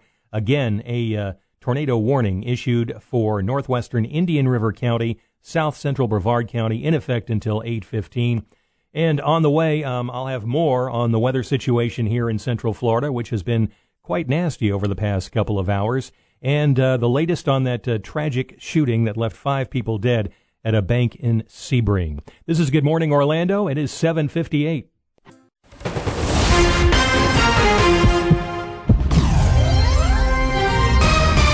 WFLF Pine Hills, Orlando, WMGF HD3 Mount Dora, Orlando, and W226BT, Orlando. News Radio 93.1 WFLA, an iHeart radio station. Good morning, Orlando. It is 8 o'clock. This is Orlando's news, weather, and traffic on News Radio 93.1 WFLA. In for Bud Hedinger, I'm Rob Marinko. And I'm Alan Spector. Our top story this morning a bank shooting in Sebring leaves five dead. We've got the details coming up in one minute. And the mainstream media may be trying to twist and turn that story with the Catholic school kids in the Native America. This is a, a terrible day for Sebring, Highlands County and for the state of Florida. Words from Governor Ron DeSantis at a news conference following a mass shooting in south central Florida. Five people are dead after the shooting at a SunTrust bank in Sebring. Police say the gunman called dispatchers to report the shooting himself. Sebring Police Chief Karl Hoglund. This is a very dynamic and ongoing investigation. I'm sure several details will come as the investigation continues. What we do know right now is that the gentleman that's been taken into custody as a result of this is a gentleman by the name of Zephen Xaver. He's 21 years of age and lives here in Sebring. Xaver started work at the Avon Park Correctional Institution in November and resigned this month. He'll make his first court appearance today. Victims' names have not been released. Authorities are expected to release more information later this morning. Strong storms with heavy rains and gusty winds have been moving through central Florida this morning. AccuWeather meteorologist Bill Deger says that'll be followed by a cool down. We're pretty much already have reached their high for the day earlier. We hit about 70 earlier on, uh, probably falling through the 60s here for the next couple of hours, rebounding to the low 70s later today. And clouds break for sun this afternoon, and we got sun in the forecast tomorrow and Saturday, but uh, cooler afternoons, low 60s tomorrow, mid 60s uh, for Saturday. Orlando area temperatures are forecast to drop into the mid 40s tonight. The news is brought to you by Trustco Bank, Florida's hometown bank. UCF might take action against its president for the school's illegal spending. The Board of Trustees will meet today to discuss withholding performance bonuses from President Dale Whitaker. State officials announced last year that UCF broke the law by using millions of dollars in operational funding for building construction. If the board votes to suspend Whitaker's bonus pay, that would amount to more than $100,000 for this year and last year combined. In a back and forth of late night tweets, we're learning President Trump won't be giving the State of the Union address until the government shutdown is done. President Trump tweeting he'll do the State of the Union address when the government shutdown is over. He went on to say he's looking forward to giving a great address in the near future. House Speaker Nancy Pelosi had sent the president a letter Wednesday saying she won't hold a vote on a resolution that would allow him to use the House floor for the address until the shutdown is over. Soon after the president said the address will wait, Pelosi tweeted, Mr. President, I hope by saying near future, you mean you will support the House passed package to end the shutdown. In Washington, Jill Nato, Fox News. And finally, for you fans of the end of the world, the doomsday clock will be reset today. Each year, the Bulletin of the Atomic Scientists announces how close we are to doomsday. The closer to midnight the doomsday clock is set, the more danger we're in. Last year, the doomsday clock was set at two minutes to midnight. The announcement for this year will be live streamed at 10 a.m. Orlando time. WFLA News Time is now 8.05. Dash cam footage shows an Uber passenger grabbing for the driver's steering wheel. You can find that scary story online at WFLAOrlando.com. The third hour of Good Morning Orlando starts now. From News Radio 93.1, this is Good Morning Orlando. It is uh, Rob in for uh, Bud. Good morning. Good morning, Alan. Hey, Rob, how's it going? It's going well. You ever notice that sometimes you're talking and then there's be a voice out of nowhere that interrupts you? It's it's happened sometimes, but I thought I was hearing things did a you? few I- minutes ago. I did. The, the guy actually sounded kind of like me, but of course I would never do anything like that. So uh, we're we're talking about this uh, story uh, about the gentleman uh, Nathan Phillips that is banging on the drum in the kid's face. Well, the mainstream media wants to change that again because they're not happy with the outcome. But and here's one of the stories we're following for you this morning. It looks like Central Florida has a long way to go before it becomes safe for pedestrians.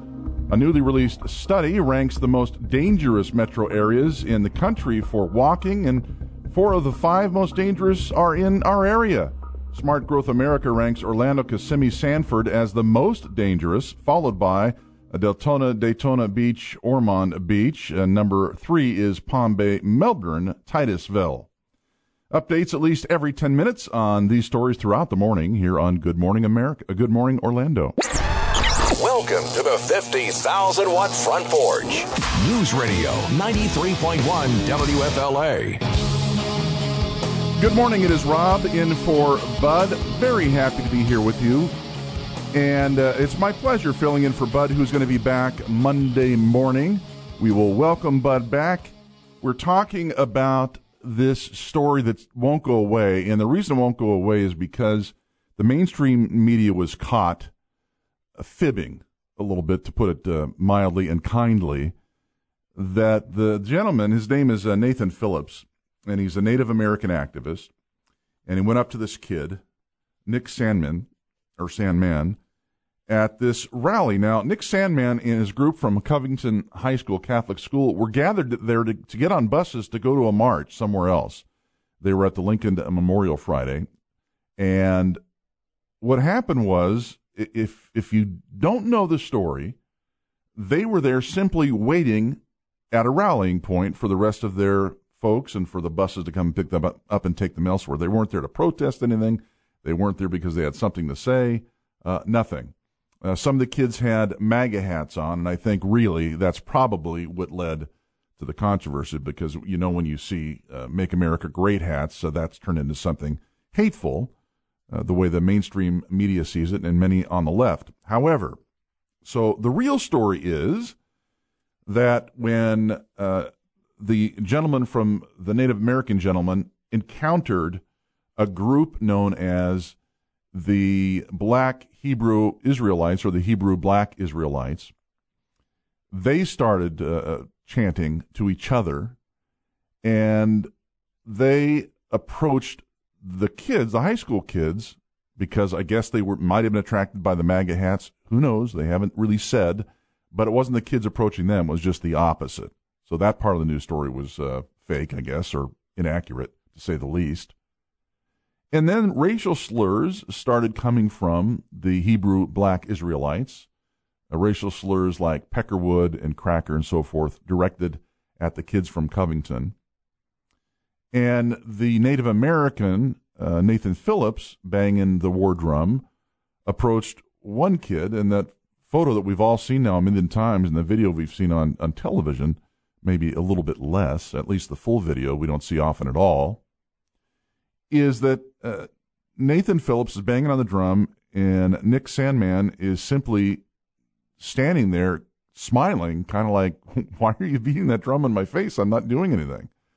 If you were to interpret what he's trying to, to, to say. And everyone has tried to interpret what a smirk or a, smirk, smile. uh, It's- you know, hateful staring. Uh, I, I feel so bad for that kid. He did an interview with the Today Show yesterday. That mistake. It was And you you could just see the scared look in his eyes. You know, just that's yeah, I, I don't kid. know. I I would have loved for his parents to say, "Hey, it's not going to be. They're not going to be friendly to you. You've got this is how the world is right now, and you're guilty. You're you're wearing a MAGA hat that makes you guilty of whatever the situation was, and to go on to uh, a TV show, a morning show, they're all anti-Trump, they're all anti-MAGA, they're they're anti-right, they're all pro-leftist, they're all liberal." there is nothing in it for you. You didn't do anything wrong. Let let it just stay. Let the story stay like that. But he went on, and the poor kid is trying to do the best. He actually did pretty well. Yeah, I thought so. I mean, he But he was himself. attacked. He was attacked in that that smart that smarmy little uh, Savannah Oh, Guthrie. Guthrie, yeah. Oh my! But you know, he was gr- he had to have been groomed a little bit, but I think that's where a lot of the nerves came from. He was trying to say the right things, knowing that they were going to try and trip him up. You know, he's a smart kid. You know, but uh, I think both sides, just uh, all three sides, are you know equally responsible. And as for CNN, I'm just appalled. Oh, they continue it. They Yeah. they can they they continue it now, and they're they're behind this effort to try to get Nathan Phillips to visit the school, and the school, you know, the school is guilty. They immediately apologize for the kid's behavior, and I'm thinking, what what are they The first time I saw the story, I figured, oh God, what did the what did these kids do? Because they must have done something wrong. Because all I saw was the guy beating the drum in the kid's face, and the kid smiling at him. So now I'm hearing there were chants and everything else. So these kids must have done something wrong. Turns out they were there were school chant. They were chanting their school, you know, know themed uh, uh, chants and stuff while they were be call while they were being called names. I think Nathan Phillips is a pawn in this. He was in there for one, what he thought was one thing, the Mhm. Indigenous Peoples March, and then you have the Black Israelites were kind of, you know, doing their anger and hateful and nasty chanting, and he s- seems like he just kind of came over there, to, you know, to appease the situation, and the next thing you know, he's banging the drum in the kid's face. I so don't- I don't I know don't- how it escalated to that point. I don't know how it got to the point, but I, I think it's a mistake to draw this story out. And I think it's a mistake for the mainstream media, actually, because people have to ask if you're still not familiar with the story, what in the heck happened if you find out what happened? I'll tell you find what happened. The kids didn't it's do a anything. non-story. It is a non-story. brought on by MAGA hats. More of uh, that and your phone calls uh, and Orlando's news, weather, and traffic in just two minutes on News Radio 93.1 WFLA. And here's one of the stories we'll be following for you this morning. A former Department of Corrections officer is accused of killing five people inside a Highlands County bank. The identities of those killed at the SunTrust Bank in Sebring yesterday will be released this morning. Suspect Zephen Xaver started work at the Avon Park Correctional Institution in November and resigned this month. There were no discipline issues involving the 21 year old who will make his first court appearance later on today. Updates every 10 minutes throughout the morning here on Good Morning Orlando. iHeartRadio is the easy to use app for music and radio. Download the free iHeartRadio app today. Good morning, Orlando. It is Rob Marinko in for Bud Hedinger. Bud will be back Monday. Glad to be with you this morning. We're talking about this latest uh, increment of this long, too long story about the high school kid and the Native American with the banging drum and the Hebrew black uh, Israelites and so forth. Now there are some encouraging this Native American who says he wants to do it. He wants to visit the school and talk to the students. The school says fine. I think it's a huge mistake. Why would they allow that? No, I don't. And why did they apologize the, within an hour of this? Because they knee jerked and they know that it's a boys' Catholic school and boys will be boys. Yeah, well, let's uh, let's hear uh, more from you. The telephone number is 407-916-5400, toll free 916-5400. Paul, good morning. Good morning. How are you? I'm fine, Paul. What's on your mind? I've been going to D.C. for 40 years plus of my life. I know these monuments, the city very well. First of all, to have this kind of a protest at the Lincoln Memorial is rude and disrespectful. Uh, you're forcing people in a very quiet place, well, what is to be, you know, a place of reflection and so on, to learn about a man that was president of this country to listen to your rhetoric.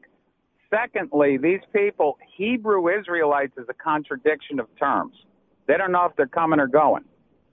Because to a, a Jew, a Hebrew is a religion, not a nationality, and to a Hebrew, it's the it's the exact opposite. So, what is a Hebrew Israelite? These people are confused. They don't know if they're coming and going, and to create this problem in this place is outrageous. And for the news media to run with it is doubling down on that. Well, you know why they ran with it, right, Paul? Sure, I do because of uh, "Make America Great Again." No doubt, of white white kids. They have no right there, et cetera. Ex- At the Lincoln Memorial, you're going to do this? Is out and the news media doubling, tripling down on it is outrageous. You can't have white and orange. That's they don't go together. Oh, stop. Yep. I, I'm just saying. Paul, thank you very much for the call. No offense, but I'm getting called out on the uh, on the text line for my statements that I think all parties involved have a certain amount of uh, responsibility. Well, as well you should be. Go ahead. What are they saying? Well, you know, they're, they're saying that um, how are both sides responsible? And oh, oh, did I block him? I guess I did. Oh. They were calling me all kinds of names. Yeah. Yeah. But the best one is I don't usually wear a hat, but I just ordered a MAGA hat online. They advised me delivery would be a little longer because there's a massive increase in orders. All right, that's fine. Mm. Uh, incidentally, I understood exactly what you said, Melissa. Uh, you didn't say anything rude. No. But uh, again, I'm I'm not sure about how the, the, the kids work their way into it. Uh, Alan, I notice you have a piece of paper in your hand. Yeah, and when I have a piece of paper in my hand, something. it means something. Uh, the uh, tornado warning that we had for parts of Indian River and Brevard County that did expire at 8:15. However, the National Weather Service has issued what they call a significant weather advisory for northwestern St. Lucie, northeastern Okeechobee, Indian River, and Brevard counties until 9 o'clock. Uh, at 8:12, Doppler radar was tracking strong thunderstorms along a line extending from 8 miles south of Playa Linda Beach to near Rockledge to 8 miles southwest of Palm Bay to near Fort Drum. Movement was east at 40 miles an hour. Wind gusts of 50 to 55 miles an hour are possible with these storms. Locations impacted include Palm Bay, Melbourne, Rockledge, Sebastian, and Cocoa. Yeah, so be extra careful out there. But if there's a silver lining, it's the fact that these storm systems are moving very quickly. So they're going to be on you, but they'll be out of the area quickly. Yeah, and we're looking for uh, sunshine and cooler temperatures ahead. And uh, we'll have uh, more on the weather conditions that have been rolling through central Florida this morning, as well as an update on the uh, tragic shooting in Sebring. Those stories and more just ahead on Good Morning Orlando. It's 828. All right, it is uh, Rob in for Bud. Good morning, Orlando. Alan Spector, you've got the latest on that tragedy in Sebring. At least five people are dead, Rob, after the shooting in the south central Florida city of Sebring. Police say a former corrections officer, 21 year old Zephen Xaver, entered the SunTrust Bank yesterday and opened fire. After an assessment of the scene, we're sorry to learn that we have at least five victims, people who were senselessly murdered as a result of his act in this bank.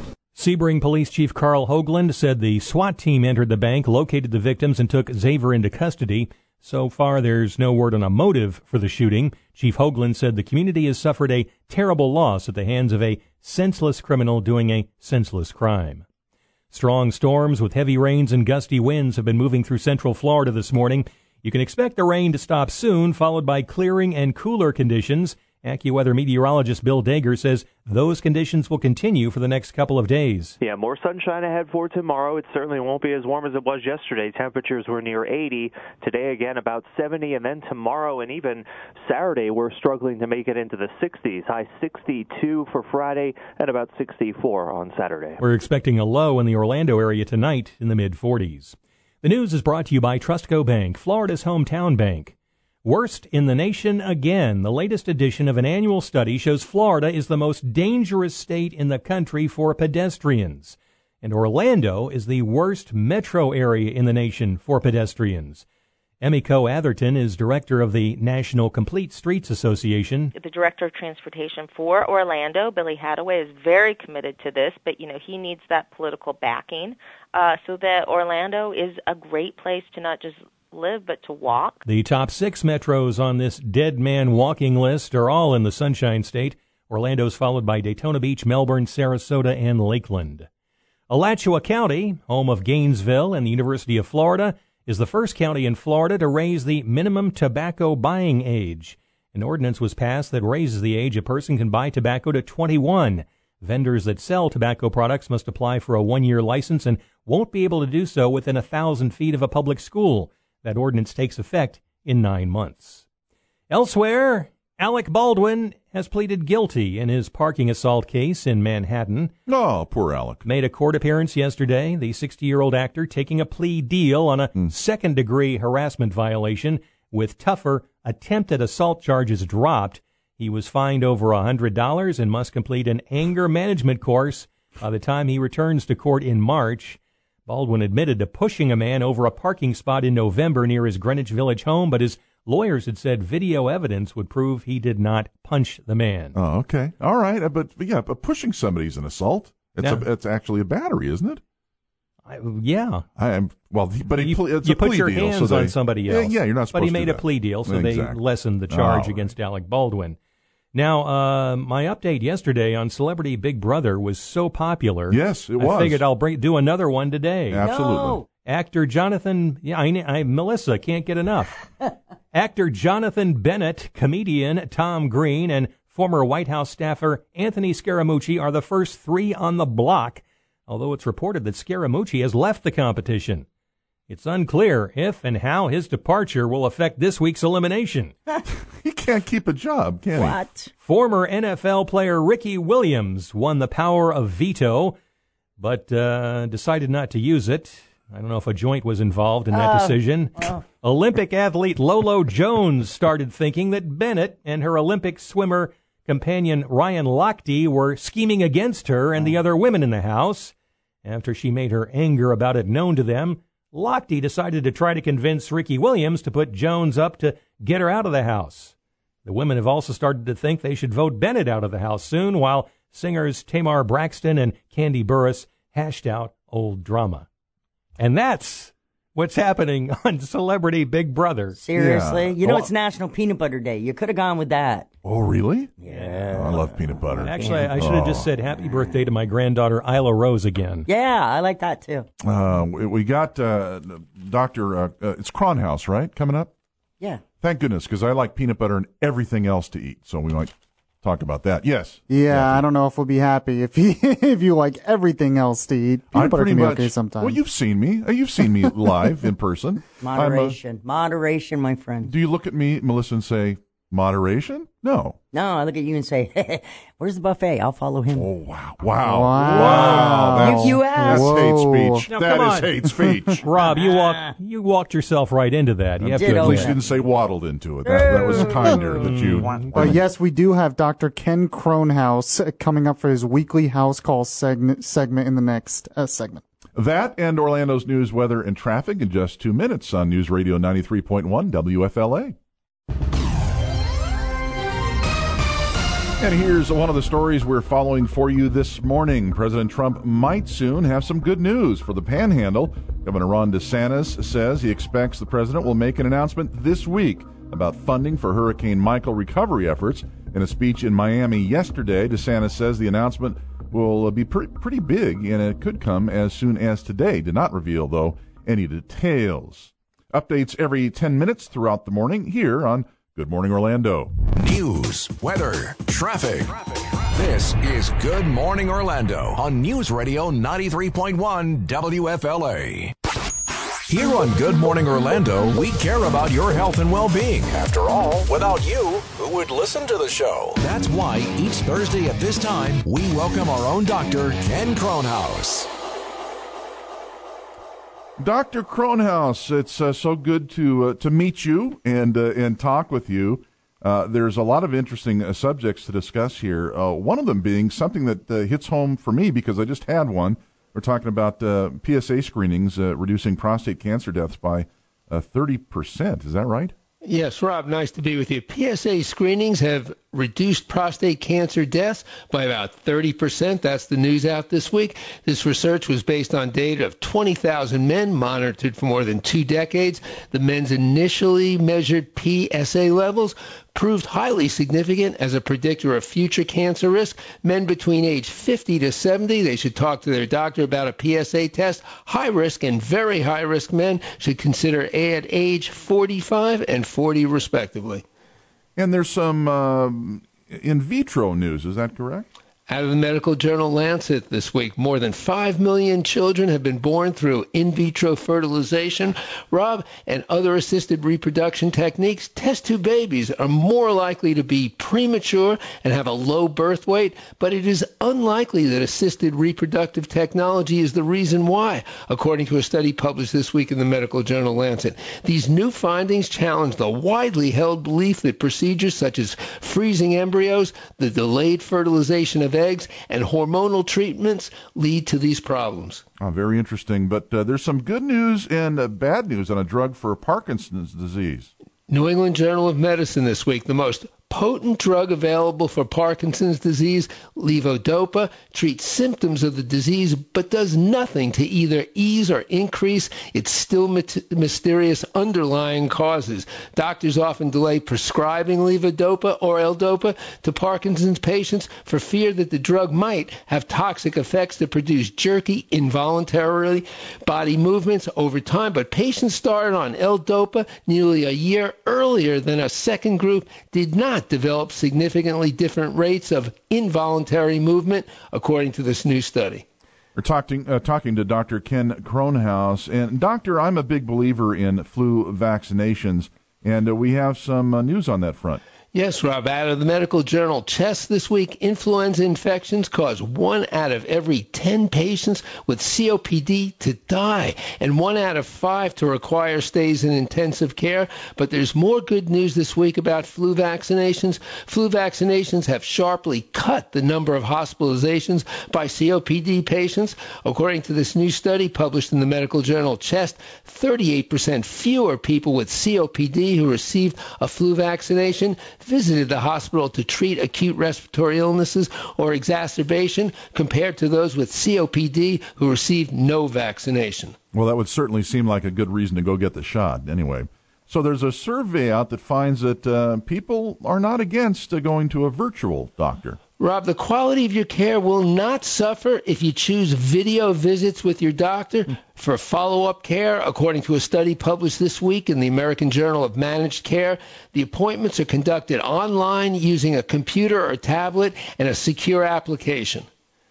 So, we're looking at a study about uh, some overlooked social costs to people who apparently uh, smoke a lot of weed. Journal of Occupational and Environmental Medicine, don't shoot the messenger here, but as increasing number of Americans use marijuana, there is a rising risk of job loss among those who use the drug. People who use marijuana are more likely to be fired or laid off. Job loss may be an overlooked social cost of marijuana use. This published this week in the Journal of Occupational and Environmental Medicine, Rob. We're talking to Dr. Ken Kronhaus, and something that uh, really is close to my heart, uh, Doc, on eating too much fried food. British Medical Journal, BMJ, this week. People who eat more than one serving a week of fried chicken or fried fish have an increased risk of heart disease and death. Total fried food consumption is related to a higher risk of all cause death and also death from cardiovascular disease. The results are not surprising given the association of fried food to weight gain and obesity, as well as elevation of cholesterol and triglycerides. All right, no more fried Twinkies for breakfast, I guess.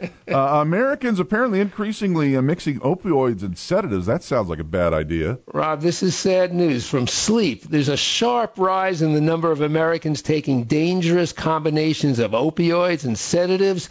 These sedatives, known as benzodiazepines, is prescribed for pain, insomnia, and anxiety. And another class of similar medications called Z drugs are also being taken with sedatives at an alarming rate.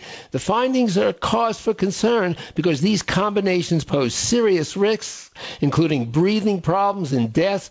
Benzodiazepines include Xanax, Klonopin, Ativan, and the Z drugs include such things as Sonata, Ambien, and Imovane. Dr. Ken Kronhaus, thanks so much for uh, joining us on House Call. Uh, Dr. Ken, we'll talk to you down the road. Be well, Rob. All right, take care. So we got a, a couple of phone calls. Do we have time to take those? All right, let's talk to uh, Brad in uh, Winter Park. Brad, welcome to the show. Oh, good morning. Um, uh, you guys, you know, the the story had so many angles, and what's is a multidimensional story which really puts the term fake news front and center to the American people. And It does, We yeah. need we needed that because you know you even had a caller on who kind of sugarcoated the uh, black Israelites, and that's what I'm seeing too amongst all the hoopla of the um, Covington Catholic kids, and of course this so-called Native American. That gets missed because these guys are not only racist, but they're disciples of the biggest racist, Louis Farrakhan.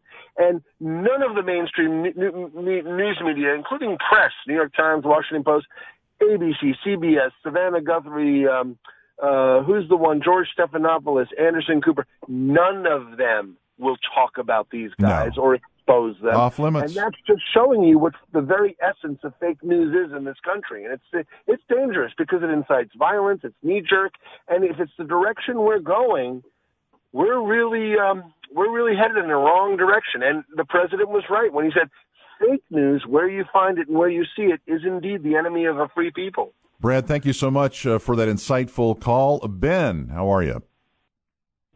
Oh, I'm fine. I think that caller there pretty much summed up a lot of what I was going to say. All right. But I want to say, where's the felony arrest of these black men uh, assaulting white school children? These aren't adults they're assaulting. Well, And that, how, but when you say assaulting, you're talking about uh, the the racial slurs. You're not talking about physical assaulting, right? right, but wasn't that considered a felony and a hate crime during the Obama administration? And people would be arrested for calling uh, either blacks or other groups Yeah. names. Yeah, I don't think it works like that, Ben. Listen, I you know I agree that there there may be a little contradiction there. Uh, Yaffe, you have something you wanted to chime in with? No, okay, I'm just checking. All right, uh, Ben, thank you so much for the call. More of your phone calls, that and Orlando's news, weather, and traffic in just two minutes on News Radio 93.1 WFLA. One of the stories that we are following for you this morning, President Trump might soon have some good news for the panhandle. Governor Ron DeSantis said yesterday he expects the president will make an announcement this week about funding for Hurricane Michael recovery efforts. In a speech in Miami yesterday, DeSantis says the announcement will be pretty big. It will uh, include uh, some details. As of yet, we don't have any of those. Updates at least every 10 minutes on these stories throughout the morning here on Good Morning Orlando. Weather, and traffic for the best audience in talk radio. This is Good Morning Orlando on News Radio 93.1 WFLA. It is Good Morning Orlando. Rob Marinko in for Bud Hedinger, and glad to be here with you this morning. Bud will return Monday morning. Do we have time for a phone call here, real quickie? Uh, Don, welcome to the show. Hey, good morning. I hope that uh, Ms. Pelosi supports the president. I think we have a real need for this wall. These cartels are not only involved in drugs, but exploit youth and human trafficking on our side of the wall as well. There's a site on this, Danielle Sattel Sittel, on Google. It says 1387 WordPress. The translation is at the back end of the picture of the hand over the glass, caption police admit. You drag that to the last uh, 3940, she says, look at the difference between my needs and wants. I need protection. Pay attention to every written word and figure out the codes. Children are forced into marriage. There's a desert backdrop says corruption. Yeah, uh, Don, Drag uh, to the last 20 minutes. I I appreciate that. Thank you for the call. I don't uh, exactly know where that was going, but it was a little bit unusual. But we, we listen. Hey, we we would like to hear from you if you have anything to say, except for Don and whatever Don just said. That, Started out a lot differently. Yeah, It, yeah. It started and then it kind of went to a kind of a weird place. Speaking of which, my show's tonight at 9 o'clock right here on WFLA. It's called Connections, and we're going to be talking about the emasculation of men and toxic gender roles. I love it. Uh, Melissa, I'm going to be listening. You should be. And then I'll be going to bed right afterwards. Me too. How the heck are you, Alan? I'm fine. Of course, uh, Melissa's not the only one who has I know. her own program, his or her own program later today. Oh yeah. By the way, PM Orlando is tonight at 5 p.m., 5 to 6 p.m. Now something weird happened last night. If you were listening last night, notice that Dave Ramsey kind of took over the last 10 minutes of the show. That's because we had a fire alarm go off in the building Oh. and had to evacuate. Now, luckily nothing happened. No one was hurt or anything like that. There was no fire. But I know some people were wondering, where did Yaffe go for the last 10 minutes of the show? That's Yeah. exa- I was willing to stay in No, the fire. No. just for the show. Wow. But uh, but, But- no, but I was told I gotta I gotta evacuate. There, there is some good news to come out of that, and, and not that we missed you, Y- Yaffe. That was terrible news. But the good news, while Dave Ramsey was on, people uh, saved money for their emergency account and uh, towards uh, towards buying a house. they got out of debt. They got out of debt. They, That's they took important. some more baby steps. So and, uh, Dave Ramsey is on three to five Monday Yes. through Friday, and then I'm on five to six with breaking news. Uh, we had that tragic story yesterday with Sebring and the shooting at the bank in Sebring, and we were covering that as it was happening. So anytime there's breaking news, we cover it for your drive home. You and and no, more details on that shooting are going to be released during the day, and so you'll have that Oh, uh, yeah, later on today. You and I touched on this earlier, and you brought up the Pulse nightclub shooting and how the victims preferred that we in the news media uh, not mention the killer's name. Yeah. And I thought, you know what? I get it. I totally get it. And in this case, we're talking about the name. The the law enforcement agencies have released this person's name, his age, and so forth, and what his connections were, and what he did, and all that. And and for me, my opinion is that okay, that's enough because I think in some weird place in some of these crazies' heads, they believe that after they do this, they're going to become famous or infamous. Well, um, whatever. studies have gonna get a lot of shown that that is a motivating factor. You know, they want to become infamous. They want to. It's a cry for attention in a way. I, I think pe- I think most people would agree. I know we don't we're not doing a survey now, but I think most people would agree that there's not much of a loss if you don't mention the killer's name, the murderer's name. Well, it's it's a difficult situation for the media news, yeah. covering this Yeah. because I think initially that information needs to come out. Yeah. Now, after a couple of days or so, uh, maybe you know we need to backtrack on mentioning the name so much. Yeah, that's a good point too, because right afterwards, you never know. the The police released the name also not just for us, but but for us and people that may know this guy. And he's from Sebring, where this event took yeah, place. so there may be neighbors. They may find out you know more information about him as the investigation continues. And just uh, to point out, we still, from what I understand, don't really know the motive No. on why he did this. So originally, it was thought maybe it was some kind of bank robbery, but the the shooter is the one who actually called nine one one. Yeah. And so far, they haven't released a motive on why he did this. So it could have been a botched robbery, or it could have been a mass shooting. You would think, and you would think if he's he's the one who's calling police, uh, he's looking for attention. Yeah. Notoriety, Yes, that's my a good, friends. That's a good point, and it just really angers me that there's people out there that, for whatever reason, and I know you go back to mental illness and all this, but there's some people who aren't mentally ill; they're just plain mean and evil. And I'm sorry, but that's true. And uh, you you may not have a motive other than the fact that you just want to kill some people. That's your motive, and this guy may turn out to be that. But personally, I don't care about a motive. I care about the victims and their families and what they're going through now. But I'm sure we'll be talking about that uh, much more coming up. And uh, and I'll be back with you tomorrow, probably, most likely. Yes, Right? you will be back tomorrow, and then Bud will be back That'll on be Monday. Monday, yes, absolutely. And the celebrating will commence. Cont- continue for the most part. Yes, more celebrating. I don't know. I don't know if, how much I have to say, Yaffe. I, I think I've said just about all. If I say anything more, I definitely will not be back tomorrow. I'm just trying to stay on the radio, for God's sakes, man. All right, see everyone tomorrow.